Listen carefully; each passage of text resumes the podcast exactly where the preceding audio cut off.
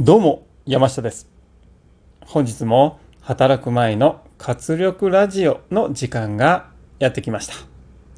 今回も皆さんの気づきにつながる素敵なお話をお届けしたいと思います。お話の最後は家庭や職場での実践につながる今日の心がけを参考に何か一つ行動に移していただけたら嬉しいです。それでは早速今日の題名をお伝えします。今日の題名は家族の歴史。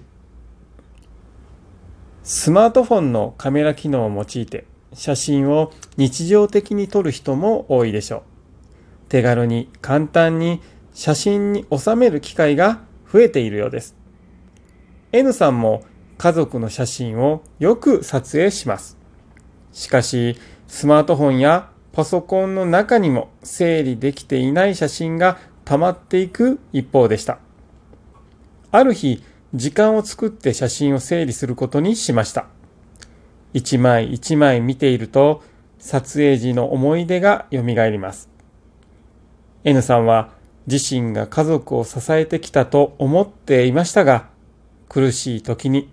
家族みんなが自分を励ましてくれたことを思い出したのです。それを忘れて感謝の気持ちを伝えず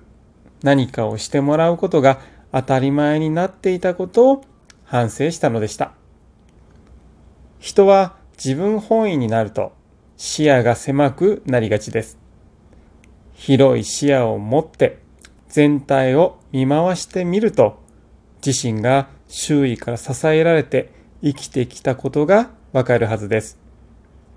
写真の整理をきっかけに支えてくれる家族皆に対して感謝の気持ちを言葉や行動で示し、家族の歴史に新たなページを刻もうと誓った N さんでした。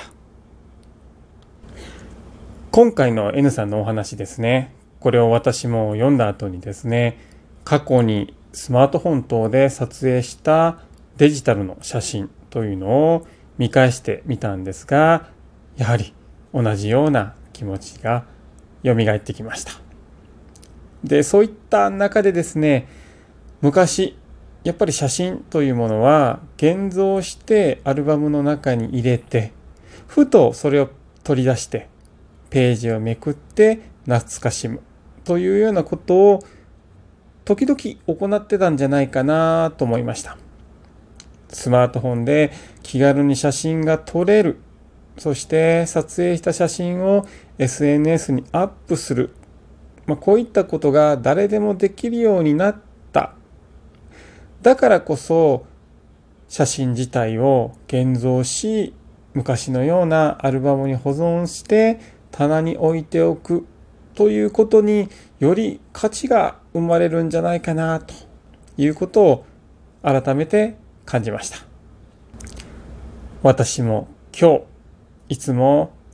自分自身を支えてくれている妻に対して感謝の気持ちと、そして行動としてぎゅっとですね、ハグをして、ありがとうという言葉をね、伝えてみたいなと思いました。では、参りましょう。今日の心がけは、周囲の支えに感謝しましょう。それでは本日も素敵な一日をお過ごしください。いってらっしゃい。